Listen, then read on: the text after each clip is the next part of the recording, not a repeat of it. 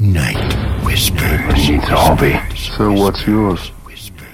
Resurrection. It's a hotbed of revolutionary activity. Revolution? Revolution? That's great. I'm completely on top of that. We speak of revolution. Revolution? This revolution is gonna make us a fortune. What's the buzz? Now, what are we all talking about, huh? Say it. We speak of revolution. Revolution? Sons of Liberty. Patriots speaking of revolution and freedom. Let's do this. Ready? One, He's never afraid to take on the establishment. two. It's a hotbed of revolutionary activity. He means business. Is this not the weirdest feeling in the world right now? Oh, what's happening? Too big, too loud. Ladies and gentlemen, let's make some noise for your favorite show. Now, here's your host for Night Whispers, Reverend Victor Robert Farrell. Number 340, December 06, The Bat Out of Hell. And your dream word tonight is consider. 1 Thessalonians 1 verse 6 to 8 reads as follows And you became followers of us and of the Lord, having received the word in much affliction, with joy of the Holy Spirit, so that you became examples to all in Macedonia and Achaia who believe. For from you the word of the Lord has sounded forth, not only in Macedonia and Achaia, but also in every place. Your faith towards God has gone out, so that we do not need to say anything. Tonight, if you listen very quietly, moving your neck to the right slightly and opening your ears to history, you might just hear the silent steaming of a Japanese carrier force moving into striking distance of Pearl Harbor and the lame duck American Pacific Fleet. The bombs and torpedoes dropped from the sky shall form the force of another sucker punch that will lay America reeling on the canvas floor once more. A stunned nation and an embarrassed American military will from this point now quickly move in determined desperation to put together such a counterpunch that be it even that be it even ever so pitiful, its audacious boldness shall cause both the enemy to step back a little and its sunken homeland fans to become buoyed up again with hope and courage once more. Enter then stage left aviator and aeronautical engineer Lieutenant Colonel Jimmy Doolittle, armed with a cunning plan. In just four months' time, Doolittle and his raiders will be the only bomber crews in U.S. Army Air Force military history to launch from U.S. Navy carriers on a combat mission. The USS Hornet was given the honour to host these only one way flight crews to Tokyo, and Jacob de Shazer was on the last of the 16 modified B 25s to leave its heaving deck. There was not enough fuel for these bombers to return. It was a one way mission, and Corporal de was the bombardier of the B 25, which was named the Bat Out of Hell. Jacob de had been brought up in a Christian environment, but as a teenager, like so many others even today, he had kicked over the traces and had purposefully and deliberately wandered from God, and so much so that now, at the beginning of his one way mission, unlike some of his fellow crewmates, de Shazer no longer even prayed. Fortunately for Jacob, though, his mother did still pray. Later, Mrs. de recalls how she awakened suddenly one night with a strange feeling like being dropped down, down, down through the air, and with a terrible burden that weighed upon my soul. I prayed and cried out to God in my distress. Suddenly, the burden was gone, and I drifted off into untroubled sleep, something unusual for me. Later, she says, when comparing the time I prayed in America with the time in occupied China, it was just the time when Jacob was made to parachute from his falling plane.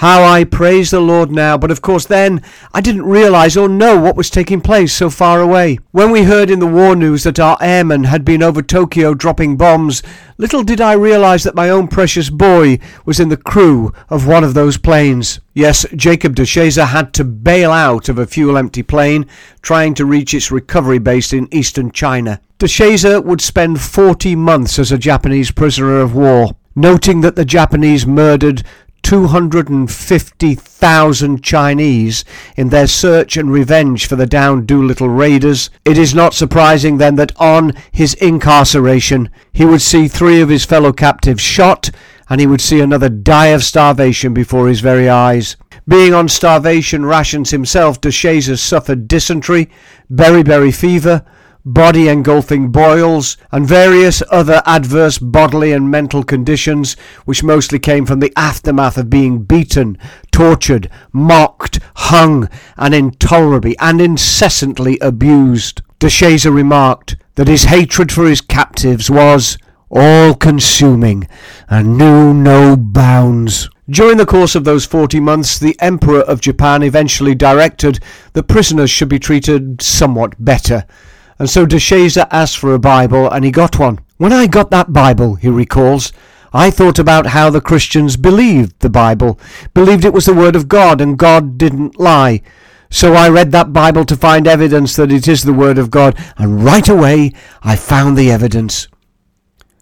On June 8, 1944, DeShazer received assurance of his salvation when his eyes fell once again on Romans chapter 10 verse 9. He commented, Boy, that hit me. It was the best news I'd ever heard in my life. There are just two things. You confess with your mouth and believe in your heart. And I did. I believed at that time, and I do yet. It's God's word. I believe heaven came down there in that prison cell. Yes, the bat may have been a Japanese POW, but he was at last now very much out of hell. However, Jacob records that his hatred for his captors continued apace. Yet he knew that Christ commanded him to love his enemies, and amazingly, despite the continued beatings and mistreatment, he was instructed by God the Holy Spirit in just how to love them. Now I tell you, that's a miracle, friends. That is a miracle. You see, DeShazer came to love the Japanese, and so much so that immediately after the war, you see, DeShazer came to love the Japanese, and so much so that immediately after the war, he earned his theology degree and married, and in 1948, he returned to Japan with his wife and growing family to labour there for many more years, even settling and planting a church in the very place he dropped his bombs all those years before. Tens of thousands are reported to have become Christians because of DeShazer's ministry, and he even preached to some of his former prison guards who subsequently became Christians. Miracle after miracle, friends. Miracle after miracle. And do you know, it was the Pocket Testament League that greatly aided DeShazer in his Free Methodist ministry right there in Japan, even helping produce and distribute a pamphlet of his personal story called I Was a Prisoner of Japan. Ha ha! What a rich, dark, chocolatey goodness was spread through Japan by Helen Cadbury, that little chocolatier. The night is for bats. And this night, DeShazer, that once bat out of hell, returned to Japan, his once most terrible of roosts. But in his claws this time, he held not hatred, but he held light and life and love, and many that were blind, as blind as bats out of hell themselves, were given eyes to see and hearts to receive. Listen, for they themselves declare concerning us what manner of entry we had to you and how you turned to God from idols to serve the living and true God and to wait for his Son from heaven, whom he raised from the dead, even Jesus, who delivers us from the wrath to come. 1 Thessalonians chapter 1 verse 9 and 10. Pray with me please. Then sings my soul, my Saviour God to thee, how great thou art, how great thou art. Amen.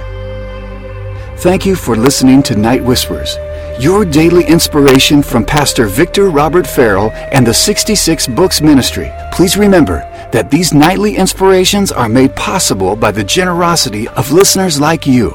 So please make your donation today at www.give66.com. Thank you.